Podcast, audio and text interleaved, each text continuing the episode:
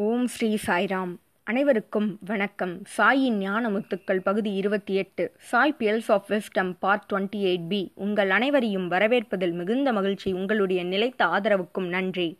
ஒவ்வொரு வாரமும் பகவான் மாணவர்களோடும் ஆசிரியர்களோடும் சுவாரஸ்யமாகவும் மிகவும் எளிமையாகவும் உரையாடும் உரையாடல்களை நாம் பார்த்து வருகிறோம். பல நிகழ்வுகளையும் நாம் பார்த்து வருகிறோம். அந்த வகையில் இந்த வாரம் நாம் பார்க்க இருப்பது பிப்ரவரி இருபத்தி ஏழாம் தேதி இரண்டாயிரத்தி நான்காம் ஆண்டு நடந்த நிகழ்வுகள்.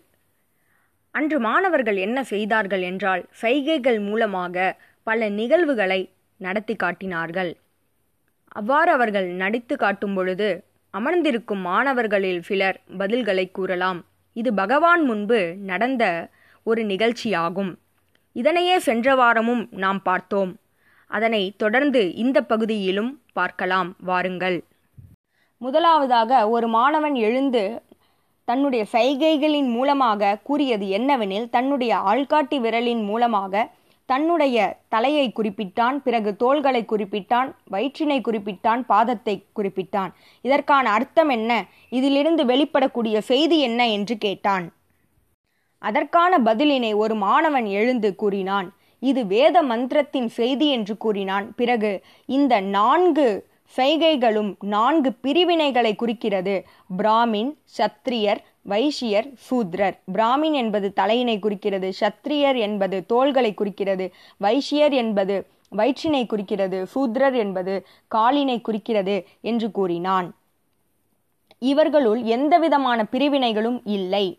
அனைவரும் இறைவனுள் அடக்கம். யாரும் யாரை விடவும் உயர்ந்தவர் இல்லை பிறகு ஏன் இந்த பிரிவினைகள்? என்று கேட்டால் பிராமின் அதாவது பிராமணர்கள் தங்களுடைய ஞானத்தின் மூலமாக அல்லது தாங்கள் கல்வி கற்றதின் மூலமாக இறைவனை வழிபடுவர். அதேபோல் சத்திரியர்கள் பாதுகாப்பு அதேபோல் வைசியர்கள் வியாபாரம் அதேபோல் சூத்திரர்கள் விவசாயத்தை மேற்கொள்வார்கள். ஆகவே ஒவ்வொருவரின் தொழிலை கொண்டே அவர்களுக்கு இந்த பிரிவினையானது ஏற்பட்டதே தவிர பிறப்பிலிருந்து இவர்கள் உயர்ந்தவர் தாழ்ந்தவர் என்று யாரும் இல்லை. அவரவர் செய்யும் தொழிலை குறிப்பிட்டுதான் இந்த பிரிவினைகள் வேத மந்திரத்தில் கூறப்பட்டிருக்கிறது என்ற செய்தியினை அந்த மாணவன் கூறினான். இதிலிருந்து நாம் தெரிந்து கொள்ள வேண்டியது பிறப்பிலிருந்து உயர்ந்த ஜாதி தாழ்ந்த ஜாதி என்று யாரும் இல்லை. அரசியலாக இந்த பிரிவினைகள் இன்று மாறிவிட்டது. ஆனால் உண்மையில் பகவத்கீதையில் கூறப்பட்டது அவரவர் தொழிலை கொண்டு அவர்களுக்கு இந்த பேரானது கொடுக்கப்பட்டது. இதுவே நாம் தெரிந்து கொள்ள வேண்டியது. அடுத்ததாக இன்னொரு மாணவன் எழுந்து நடித்து காட்டத் தொடங்கினான். அந்த மாணவன் தன்னுடைய கட்டை விரலையும் நடு விரலையும் இணைத்து ஒரு வட்டமாக அதனை காட்டினான். பிறகு இன்னொரு மாணவன் ஒரு ஆள்காட்டி விரலை அதனுள் நுழைத்து ஒரு புறமாக திருப்பினான். பிறகு மறுபுறமாக திருப்பினான். இதிலிருந்து வெளிப்படக்கூடிய செய்தி என்ன என்று கேட்டான். அதற்கு ஒரு மாணவன் எழுந்து பதில் கூறினான். இந்த கட்டை விரலும் நடுவிரலும் இணைந்து ஒரு வட்டமாக இருப்பது பூட்டு எனவும் அந்த ஆள்காட்டி விரலானது சாவி எனவும் இந்த சாவியினை கொண்டு உலக பக்கம் திரும்பினால் நாம் பற்றுதலால் அகப்பட்டு விடுவோம். ஆனால் இறைவனை நோக்கி திரும்பினால் நாம் மோட்சத்தை அடைந்து விடுவோம். இதுவே இந்த மாணவனுக்குரிய செய்தியாகும். அடுத்ததாக என்ன நிகழ்ந்தது என்றால் ஒரு மாணவன் துறவியைப் போல அமர்ந்திருந்தான். இன்னொரு மாணவன் நடுங்கிக் கொண்டே நடந்து வந்தான். பிறகு இந்த துறவியை தொட்டான். உடனே இந்த துறவி உடனே கோபம் கொள்வது போல காட்சியளித்தார். இதுவே இந்த மாணவர்கள் நடித்து காட்டியதாகும். இதிலிருந்து வெளிப்படக்கூடிய செய்தி என்ன என்று கேட்டனர்.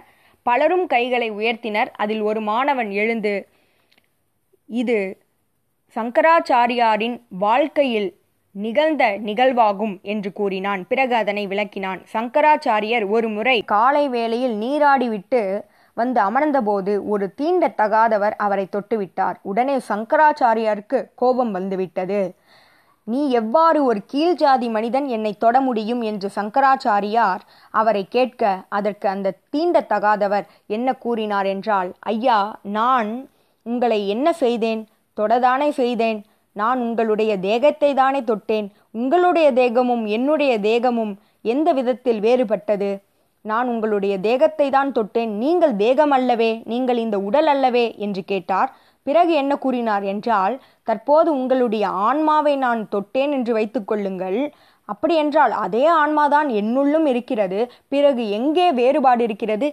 எங்கே தவறு இருக்கிறது? எங்கே தவறு நிகழ்ந்தது என்று அந்த தீண்டத்தகாதவர் சங்கராச்சாரியாரிடம் கூறினார்.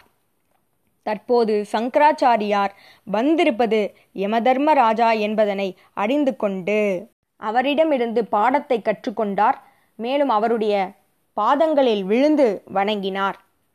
அதனோடு அந்த நிகழ்வு முடிவுக்கு வந்தது. அடுத்ததாக என்ன நிகழ்ந்தது என்றால் ஒரு மாணவன் இன்னொரு மாணவனை பின்பற்றுவது போல ஒரு காட்சி ஒரு மாணவன் இன்னொரு மாணவனோடு சண்டையிடுவதைப் போல ஒரு காட்சி ஒரு மாணவன் விளையாடி கொண்டிருப்பது போல ஒரு காட்சி ஒரு மாணவன் அமைதியாக சாந்தத்தோடு அமர்ந்திருப்பது போல ஒரு காட்சி. இதிலிருந்து வெளிப்படக்கூடிய செய்தி என்ன என்று கேட்டபோது ஒரு மாணவன் எழுந்து பதில் கூறினான்.